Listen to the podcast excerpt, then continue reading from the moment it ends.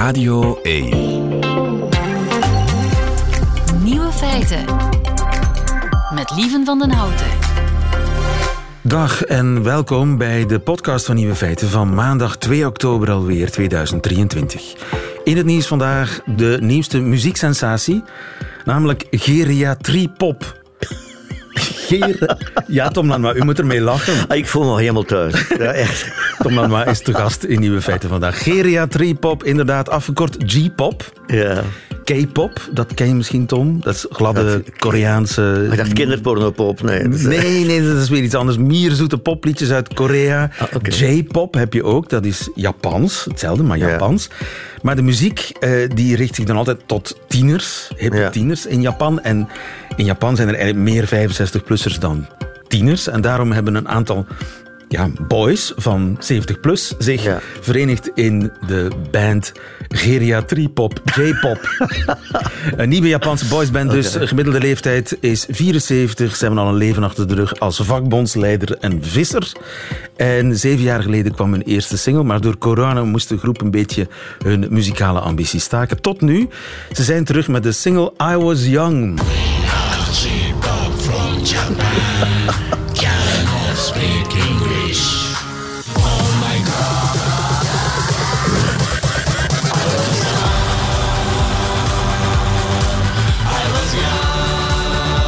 Ik weet niet wat jij denkt, Tom, maar ik vind Wiltura is te vroeg op pensioen gegaan. Ja, ik als je dat mengt met een een morfinekuur in de intensive care, kan je, je kan niet meer kapot. Ik zou ze wel graag zien breakdansen. Dat zal dan wel op een andere manier geschreven zijn, dus niet met EA.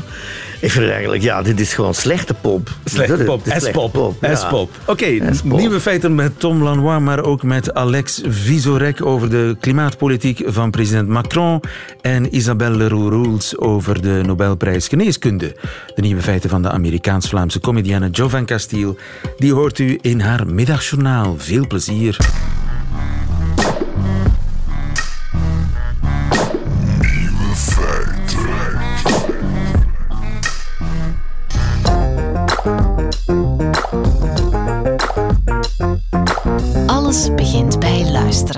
Spreekt men hier nog Nederlands over 100 jaar? Die vraag stel ik mij deze week elke dag in Nieuwe Feiten, want het is u misschien nog niet opgevallen.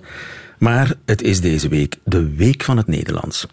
Dat is een initiatief van de Buren, het Vlaams-Nederlandse Huis de Buren, en van de Taalunie. Spreekt men hier nog Nederlands?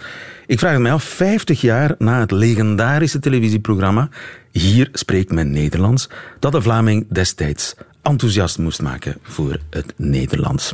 Tom, heb jij herinneringen aan dat programma? Ja, maar ik eh, blijk het dus te vermengen met, met het, de radioversie. Mark Galle. Mark dan nu een toemaatje. Juist, ja. Ik was zo jong ge- Het waren genoeg om te denken, en- oh, nu moet ik tomaat in het vervolg anders uitspreken.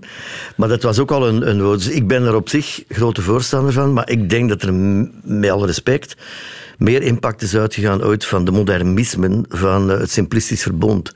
Kees van Kooten en eh, Wim de Bie, die woorden gingen uitvinden, zoals jij een beetje doet in het programma. We hebben het erover gehad. inderdaad. Ja, een paar- ik vond bijvoorbeeld kraaiennesten Ja. op, een, op een receptie vond ik een fantastisch Kraaiennesten. Voor lighthousing. De Engelsen Ja. zeggen lighthousing als je in een receptie staat rond te turen naar interessanter volk om mee te En praten. kraaiennesten is beter. Ja. Dus dat soort eh, ja, creatieve taaldiscussies, natuurlijk in Zuid-Afrika heb je dat ook. Vroeger werd dat opgelegd door het apartheidsregime, dat men andere woorden moest uitvinden in het Afrikaans voor het Engels. Ja, politieke dwang is nooit goed, maar nu, men blijft dat gewoon doen. En dat is echt fantastisch, vind ik. Dus een, Ja. een, Maar laten we eens even ons geheugen opfrissen. Ja, ik, ik heb hier een fragmentje uit de Hier spreekt men Nederlands. eh, dus dat liep in de jaren 60, 70. Mhm. En in deze aflevering was Louis Neefs te gast... die een taalexamen moest afleggen.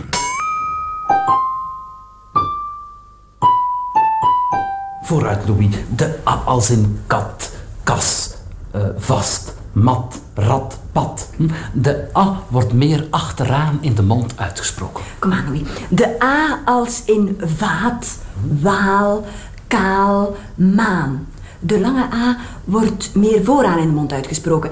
En eh, met een lichte spreiding van de lippen. A.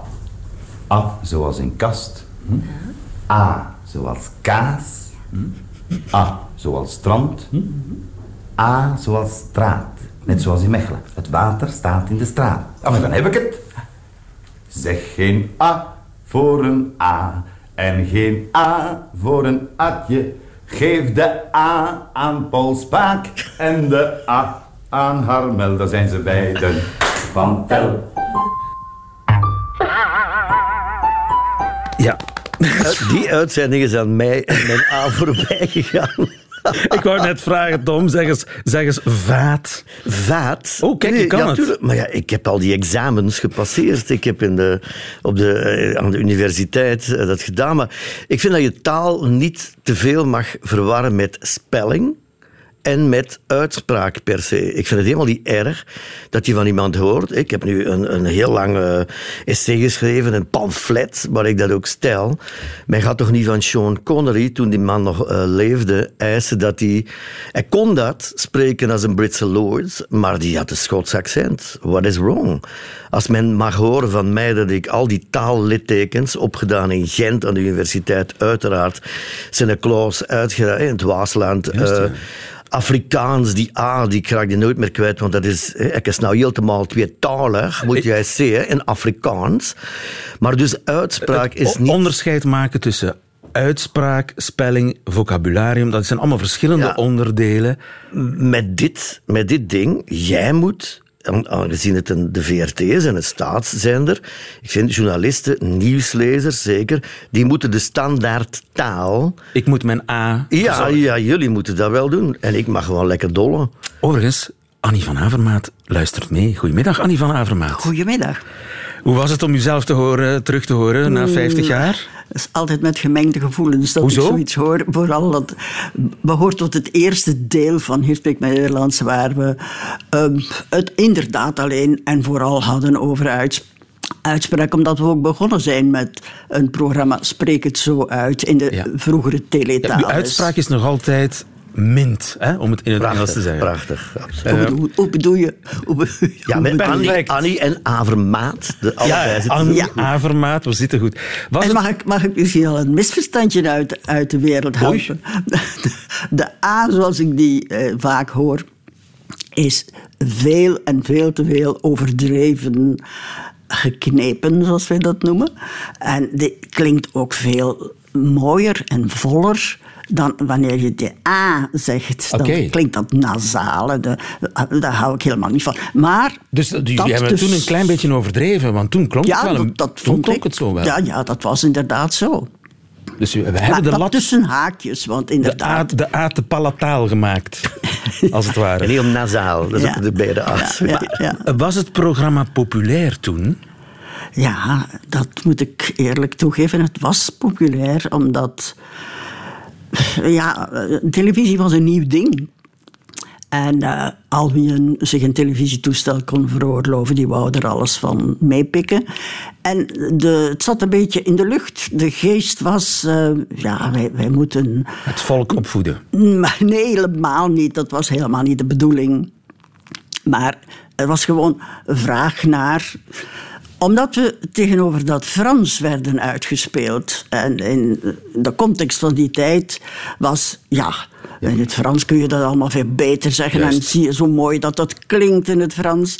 En daar moest je iets tegenover zetten. Nu, je kunt daar 235 dialecten tegenover Juist. zetten. Je kunt moeilijk rechten opeisen voor Nederlands als je het niet spreekt. Daar komt het eigenlijk Ja. op neer.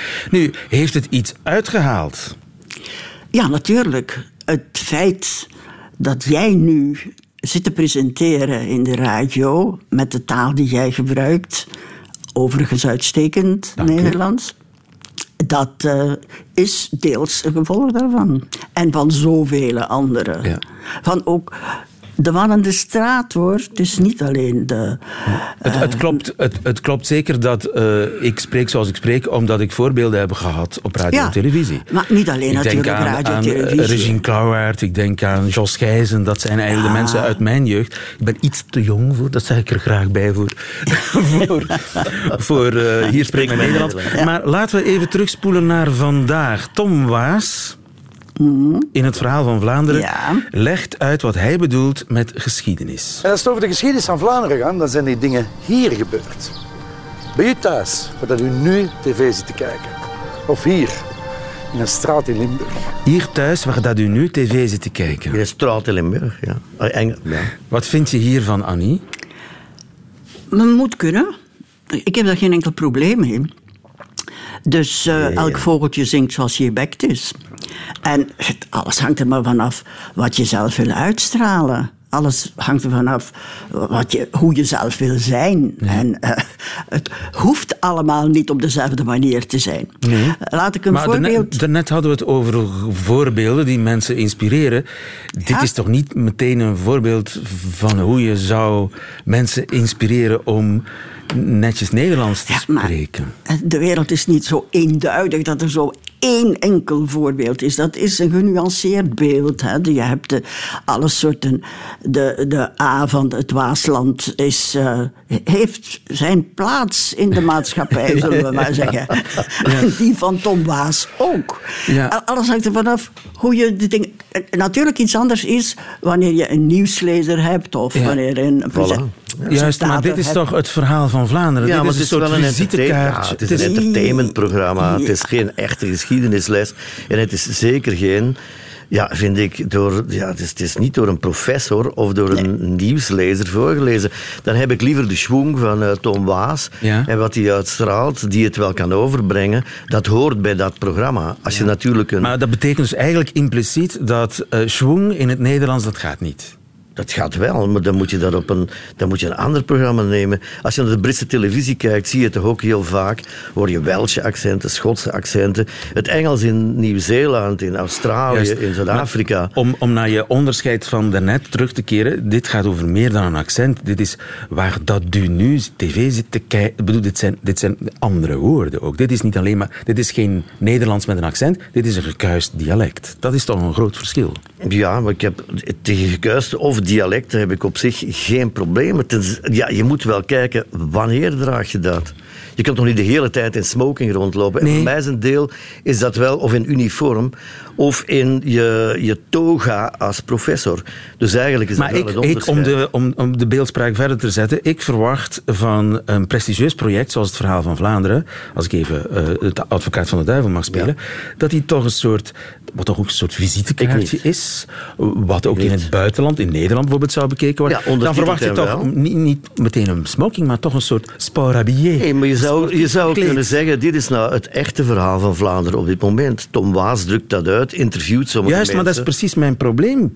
Want dat dit lijkt zeggen. alsof dat de, de voertaal in Vlaanderen is gekuist Antwerps. Dat, is de zo. boodschap die we geven. Het is gewoon zo. De voertaal in Vlaanderen is gekuist Ja, Antwerps. dat is de voertaal, maar er is nog iets anders. Moet in Antwerpen, maar niet in Gent. Eh, ik heb toch ook al menige Gentse tongval op de radio en televisie gehoord. En zeker als het over West-Vlaams gaat. En dan, dan komen toch meer onze politici die wel eisen van kinderen dat ze op de speelplaats alleen nog eh, Vlaams spreken. Eigenlijk bedoelen ze Nederlands, maar er wordt al Vlaams gezegd. Daar heb ik dan problemen mee. Omdat, ehm, en, en dan omgekeerd aan de universiteiten wordt er gezegd, ja, maar het zou toch economisch wel belangrijk zijn als we de taalwetgeving lossen. Bij die twee dingen, en als je die tegenover elkaar zet, heb ik veel meer problemen dan de uitspraak van Tom Waas. Overigens, eh, ook Geert Bourgeois, het Europees parlementslid, eh, heeft zich naar aanleiding van het verhaal van Vlaanderen Ja. dit laten ontvallen. Ik vind dat, eh, dat de VRT het als zijn plicht moet beschouwen om in de informatieve programma's, ook in ontspanningsprogramma's, dat, daar, eh, dat ze daar moeten de, de standaardtaal eh, hanteren. Ik zie een beetje vergelijking ook in bepaalde ontspanningsprogramma's, eh, waar het niet meer gebeurt. En ik vind dat jammer. Die, dat algemeen Nederlands verbindt ons allemaal. Dat is de enige taal die we allemaal praten, begrijpen, eh, die een houvast biedt ook, die ook emanciperend werkt. Zeer belangrijk voor, voor nieuwkomers, voor anderstaligen die onze taal leren, die dan plotseling zich niet meer herkennen in de taal die, die gesproken wordt. Ben je het dan niet eens met hem? Ik ben het daar eigenlijk niet mee eens. Want die staan, je, je moet ook. Een, een taal is, heeft zoveel kamers. En als je nu over de nieuwkomers spreekt, die leren dan meestal Nederlands-Nederlands, Hollands-Nederlands. En komen dan op de werkvloer in Brugge of in de buurt van meneer Bourgeois terecht en moeten opnieuw de taal leren. En dat is dan de realiteit. Ik denk, als je kijkt naar 50 jaar geleden, zijn we aan het toegroeien naar een taal die we allemaal wel begrijpen en waar verschillende accenten en dialectische klanken nog kunnen spelen. Iets anders is als je schrijft. Als ik schrijf, dan eh, wil ik echt een, een Nederlands, maar wat nog altijd een Belgische kleur heeft. Dat bestaat ook, hè. Dus we gaan toch niet alle teksten, als je het Riet van België neemt, of eh, boeken van mijn geweldige collega Erwin Mortier. Eh, ik weet wel zeker als Nederlanders die lezen dat ze dat eigenlijk. Ik krijg soms een compliment, wat een prachtige taal is het Vlaams toch. Ja? Ook als ze het gelezen hebben. Maar op zich. ehm, is het helemaal niet erg dat er verschillende vormen van een taal zijn. Ja, ja. En dus het is... We hoeven niet allemaal Hollands te spreken. Nee, de, maar de discussie begint dan al over het verhaal van Vlaanderen. Dat was een entertainmentprogramma. Was voor mij is dat de televisieversie van die Artis Historia eh, eh, klevers. En daar moet ook niet alles exact kloppen. Ehm, dat is een heel wilde verzameling van eh, mogelijke verhalen. Maar wij hebben toch niet het verhaal van Vlaanderen? Nee, maar wat mij een beetje steekt, of waar, wat ik jammer vind, is dat er kennelijk dus vanuit gegaan wordt dat als je schwung wil hebben, als je entertainment wil hebben, Nee. dan laat je het Nederlands los. En ik, ik kan rustig een accentje verdragen, daar gaat het niet om. Daar gaat het niet om. Ik bedoel, eh Connie Palmen spreekt ook eh, hoorbaar Limburg. Enfin, ze, spreekt geen, ze spreekt Nederlands, Ja. maar de klanken zijn, eh, verraden haar afkomst, zeg maar. Nee, maar je, nu, nu ver- zeg je van alleen wanneer het schwung heeft, moet het dan overschakelen. Dat kan best ook in, in standaard Nederlands. Maar je moet dan niet aan Tom Waas vragen. Nee. Dan moet je Tom Waas niet vragen en zijn uitstraling. Dan moet je iemand anders... Maar wie dan wel? welke- Wie kan dat nog? Misschien. Ja, wie kan dat nog? Maar ik vind dat alle... ik- mag ik- oh, sorry. Ja, natuurlijk, Annie. Sorry, Tuurlijk, we waren jou tuurlijk, vergeten. Annie, Annie. op antwoorden. Dat, luister naar Jan Otto, Jan Otto Ham. Ja, die Otto Jan Ham, absoluut. ook eh, Hij de, kan de het, schwung, absoluut. de schwung die hij uitstraalt. Natuurlijk met een Nederlands accent, maar niemand stoort zich daaraan. Als ik een ander voorbeeld mag geven. Mijn, mijn kleinkinderen die gaan naar een internationale school in Dubai. En mijn kleinzoon kan perfect het Engels van zijn lerares, die uit India komt, nabootsen. Dus die hebben allemaal, die komen uit Canada of uit eh, Groot-Brittannië of zelfs uit Nederland. Die spreken allemaal een Engels. Maar dat is geen enkel probleem. Spreekt hij daarom minder goed Engels? Natuurlijk niet. Maar het is een variant en we moeten leven met varianten. Ja. Of dat nu dialectische varianten zijn. Vroeger waren we daar veel strenger in. Dat we zeiden, je mag echt niet horen dat je uit West-Vlaanderen komt hoor. Zijn we daar Maar- te streng in geweest? ja, daar zijn we te streng in, in geweest. Maar toen was dat Misschien de tijdgeest, ja. zullen we zeggen, was dat wel te verantwoorden. Maar ik denk dat we daar veel Ja, en zijn we nu niet te zeer aan, dan in de andere kant aan, het- aan het glijden? eh, De- wel, je moet ergens eh, ook die variëteit en die diversiteit eh, aanvaarden. Eh, alles hangt af van het momentum. Het moment wanneer je het, het doet. Eh, dat verhaal van Vlaanderen is eigenlijk een heel goed voorbeeld van hoe het toch kan. En niemand heeft zich daaraan gestoord, behalve een aantal mensen, de diehards zullen we ze nou noemen. Die hebben er zich aan gestoord. Maar er zijn zoveel mensen die daar graag naar geluisterd hebben. En daar gaat het toch om. ja, het was een fantastisch, eh, fantastische presentator. Ik- hè? ja, tuurlijk. ik vond het echt Daar is een, geen eh, discussie over. Eh, ik ben blij dat eh, het verhaal van Vlaanderen de zegen heeft gekregen van Annie van Avermaat. En van Tom Lanois. zegen niet nodig. Tom Lanois. ehm, Maar er zijn belangrijke dingen, de dingen die ik zei. Mijn vader heeft, toen hij jong was, die heeft straf gekregen omdat hij zijn Nederlands, West-Vlaanderen, in Poperingen, eh, op de speelplaats in het internaat sprak. Die heeft zijn hele leven het Frans gehaat daardoor. Wij gaan nu hetzelfde doen met deze regering die zegt op de speelplaats moet men niet samenhokken, men moet allemaal Nederlands spreken.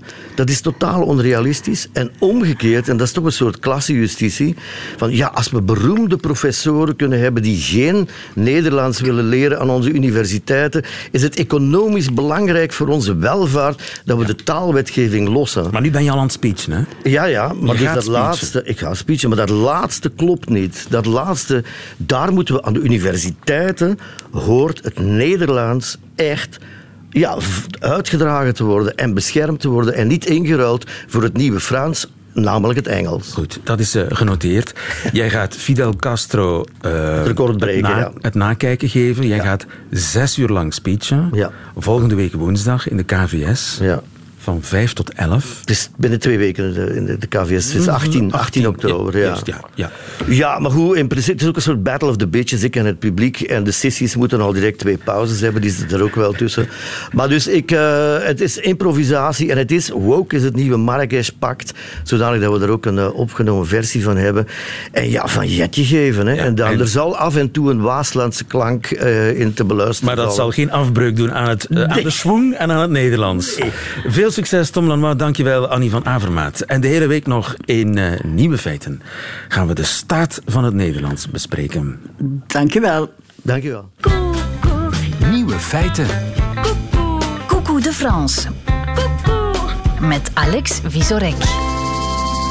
De zon schijnt al en nu nog Alex Visorek vanuit Frankrijk. Goedemiddag, Alex. Goedemiddag, lieven. Laten we het eens over ecologie hebben.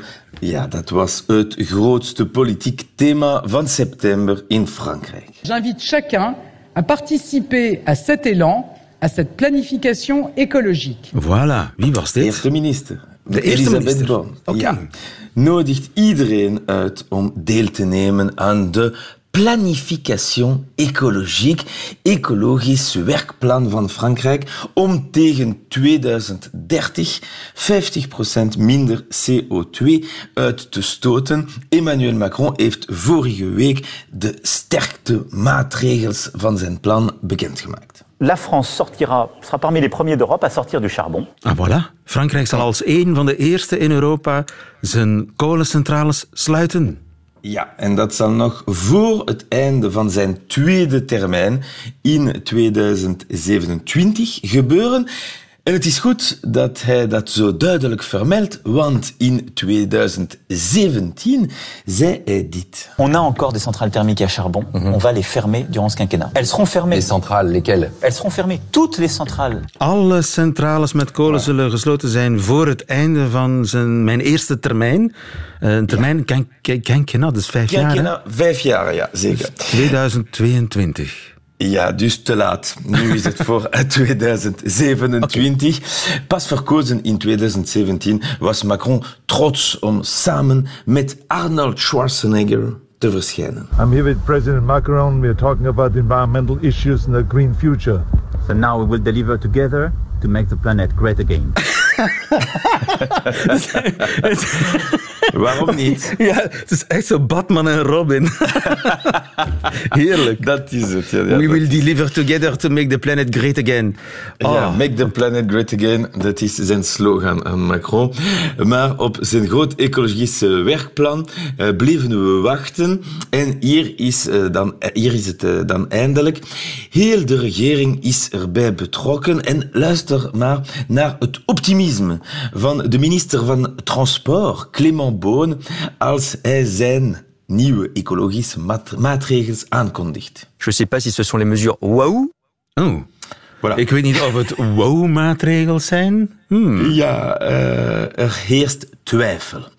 Eh, zelfs van het grote interview dat Macron gaf om zijn maatregels uit te leggen, is er maar één zin die goed bijgebleven is. Ce qui est très important pour nos Français, c'est que on est attaché à la bagnole. On aime la bagnole.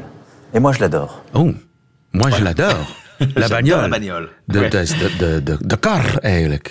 De auto. Ja, eh, en eh, j'adore la bagnole is not your usual green speech. Dus eh, is ook een bijzonder, het is een bijzonder woord, bagnole. Hij zegt niet la voiture of l'auto, maar la bagnole. Dat is stoer, platte volkstaal. Hoeveel houdt hij van la bagnole? Trouwens, eh, hij, hij wil dicht bij de mensen zijn eh, als hij la bagnole zegt. Eh, hier kan je horen een fragment van tien jaar geleden. Fait malheureusement trop longtemps que je ne conduis pas ma voiture personnelle. Ah, oei. Hij rijdt eigenlijk nauwelijks nog met zijn eigen auto. Niet meer, ja. Maar zwart, wat betreft ecologie, Macron is eerder rechts. Een rechtsecologie heeft altijd een beetje uh, als een oxymoron geklonken. Maar denk niet dat links het makkelijker heeft met dit thema. Alle linkse partijen zijn verenigd in een kartel, la NUPES. Ik heb uh, daarover gesproken enkele maanden geleden. Absoluut. En toch vechten ze vooral tussen elkaar, uh, inside la NUPES. vooral rond ecologie. En uh, daarvoor hoor je dan de meest bizarre aanvallen tijdens politieke bijeenkomsten. Non, Fabien, tu ne gagneras pas avec un steak. Wacht even. Ik vertaal even. Nee, Zeker. Fabien, je zal niet winnen met een steak. Waar komt dat vandaan? Juist, ja. Waar komt dat vandaan? Sandrine Rousseau. Sandrine Rousseau, eh, de leidster van de Groene Partij. En Fabien is Fabien Roussel, de voorzitter van de Communistische Partij. Eh, De twee partijen zijn in de NUPES. Een eh, bondgenoot, dus eh, Fabien Roussel met Sandrine Rousseau, maar toch zijn ze het vrij oneens over vlees. Het startte toen de leider van de communistische partij, Fabien Roussel, verklaarde dat Frankrijk synoniem is van wijn, vlees en kaas. En toen ergerden de groenen zich. Je kan toch alcoholvrij drinken en vegetariër zijn en toch Frans zijn? Maanden later verklaarde de leider van de Groene Partij dat vleesbakken op een barbecue een teken van toxische mannelijkheid was. En dat choqueerde dus de communistische leider Fabien Roussel. Vous allez pas me parler du sexe des escalopes quand même. Ja, zegt Fabien Roussel. We gaan, toch, we gaan het toch niet hebben over het geslacht van de escalop? Van de schnitzels. Juist. Maar het standpunt van de Groenen over vlees gaat vooral over de ecologie. Eh, deze zomer maakte hun voorzitter een link tussen vlees consumeren en het klimaat. Een, en de bosbranden die overal te zien waren. En wie reageerde er onmiddellijk? De communist Fabien Roussel, die op sociale media schreef... Ik heb net een biefstuk gegeten, zal het in Afrika branden? En de kalfswezerik die ik in Chalon had, misschien is het een aardbeving in Haiti waard? Ja, en daarom het antwoord. Non, Fabien, tu ne gagneras pas avec un steak. Nu is het mij duidelijk. Een beetje duidelijker dus. Maar Macron heeft misschien het idee gevonden om iedereen op dezelfde lijn te krijgen. Zijn ecologisch werkplan is gebaseerd op een nieuw concept. Au fond, l'objectif qui est le nôtre, c'est de, de bâtir une écologie à la française. Aha. Voilà. L'écologie à la française. McKinsey heeft dat zeker uitgevonden. We zullen een ecologie hebben op zijn Frans. Voilà, weet ik. Avec du vin, du pain et du boursin. Voilà. Liberté, égalité, tout recyclé. Voilà. Ik weet niet wat het betekent eigenlijk. Niemand weet het hier ook niet. Eh, wordt het eh, de, het land van de verlichting het land van de spaarverlichting? of is l'écologie à la française gewoon voor het klimaat zorgen, maar met veel chauvinisme? Dat weet ik eerlijk gezegd niet, maar tegen het einde van zijn termijn zullen we het zeker weten. Dat heeft Macron beloofd. Make the planet great again. Dankjewel in eh, Frankrijk voor ons, eh, Alex Visorek. Tot volgende keer. Tot volgende keer. Radio 1.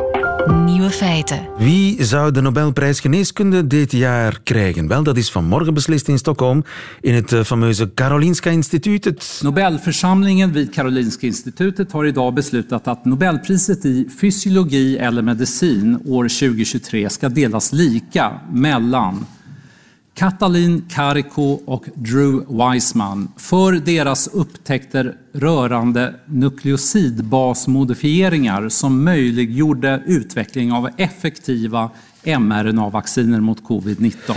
Eh, dat verstoorn. också eh, ik ook nauwelijks hoor, maar eh, in, in ieder geval vanmorgen is beslist dat de eh, Nobelprijs Geneeskunde gaat naar een duo. Ze moeten een delen, de prijs. Katalin Kariko en Drew Weissman voor hun eh, bijdrage aan de mRNA-vaccins die zo belangrijk waren bij het eh, COVID-vaccin. Isabelle Roe- Roels, goedemiddag.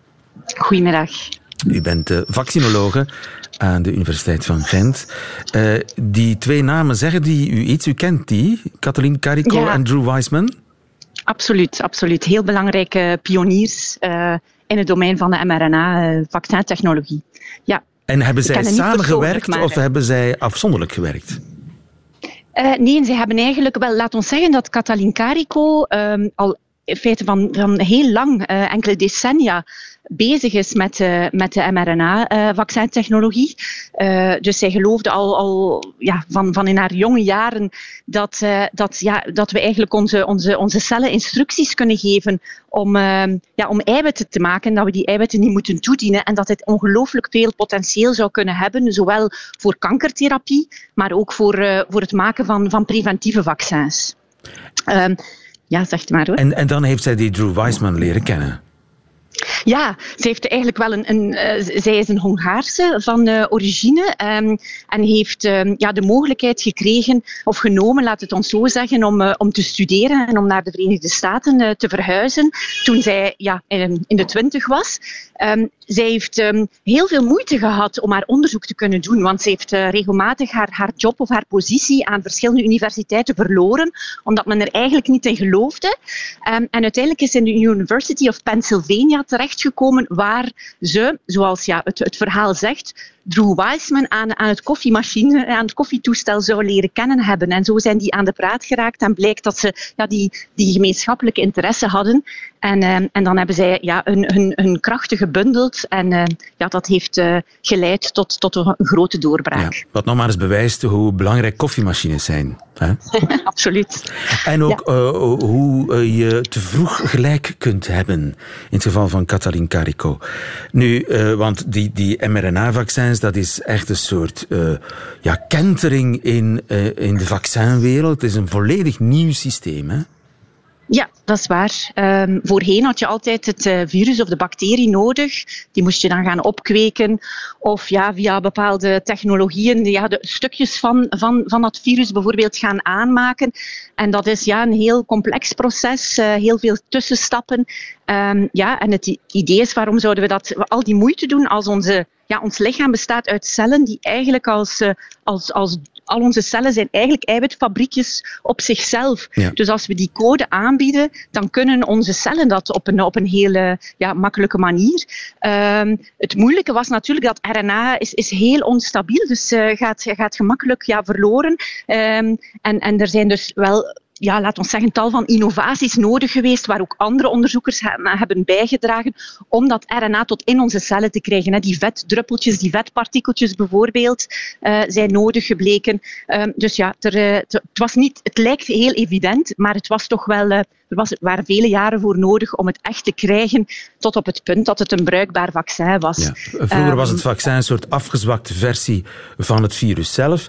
En nu ga je eigenlijk in, in het commandocentrum van, een, van, de, van onze cellen gaan zitten en daar eigenlijk de opdracht geven van maak zelf antistoffen. Ja, helemaal correct. Dat maak zelf beetje... eiwit waartegen ons lichaam antistoffen maakt. Juist. Helemaal juist.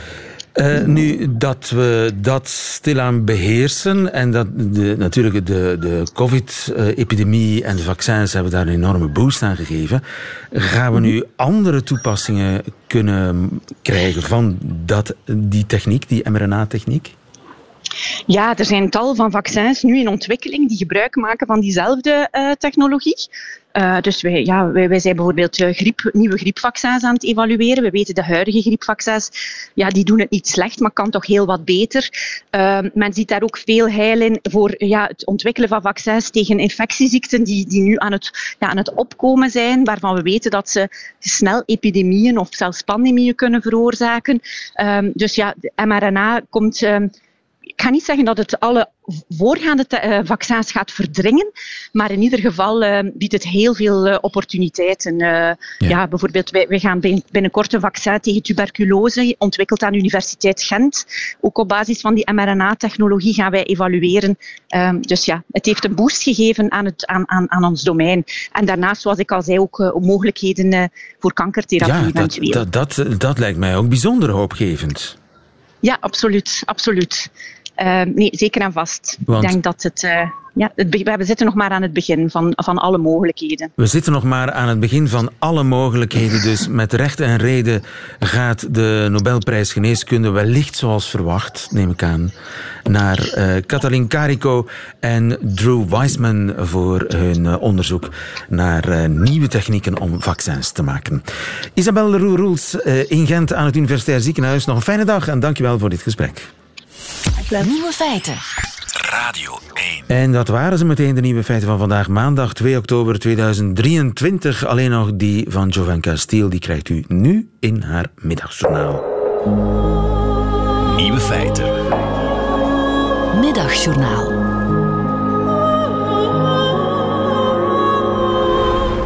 Goedemiddag. Onlangs hoorde ik op Nieuwe Feiten tijdens de ontdekking van België een discussie over wat een normaal aantal kussen is in Vlaanderen als je iemand ontmoet. Een heel complex probleem als u het mij vraagt. Probeer u alsjeblieft voor te stellen hoe het was toen ik, zoveel jaar geleden, uit Amerika kwam en mensen mij begonnen te kussen. Ik vond het chockerend en jullie deden het altijd, overal en met iedereen. En mensen die mij niet goed kenden gaven mij drie kussen, maar vrienden gaven mij één kus. En dat vond ik vreemd. En ik kreeg vaak problemen omdat ik nooit wist wanneer ik iemand goed genoeg kende om hun minder kussen te geven. Dan dacht ik bijvoorbeeld: Ah, hier komt mijn goede vriend. En ik gaf hem één kus. Maar hij ging door en bleef mij kussen. Wat? Hé, hey, ik dacht dat wij elkaar goed kenden. Drie kussen? Is dat hoe je over mij denkt? Oké, hier zijn twaalf kussen, meneer. Mijn meest traumatische ervaring had ik op een begrafenis in de familie van mijn man. Er waren zoveel familieleden en ik wist niet wat ik moest doen. Mijn man moest de hele dag naast mij staan om instructies te geven bij ieder familielid dat ik tegenkwam. Drie kussen, één kus, drie. Nee, nee, nee, stop met kussen, Jovanka, dat is de priester.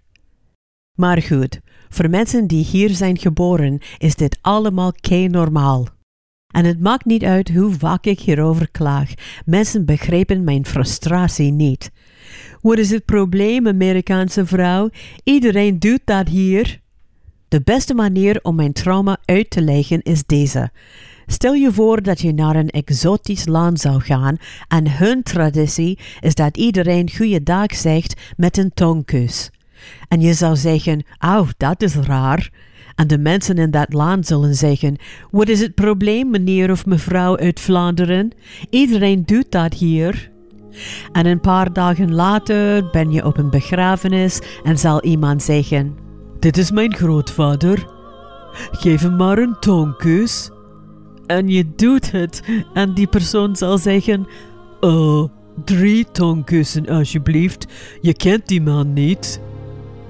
Ik hoop dat u mij nu wat beter begrijpt. Als u mij dus tegenkomt ergens in Vlaanderen, geef mij gerust een hand, of zwaai naar mij, of geef mij een Amerikaanse hug. Maar verras mij alsjeblieft niet met een kus, want ik zal keihard panikeren.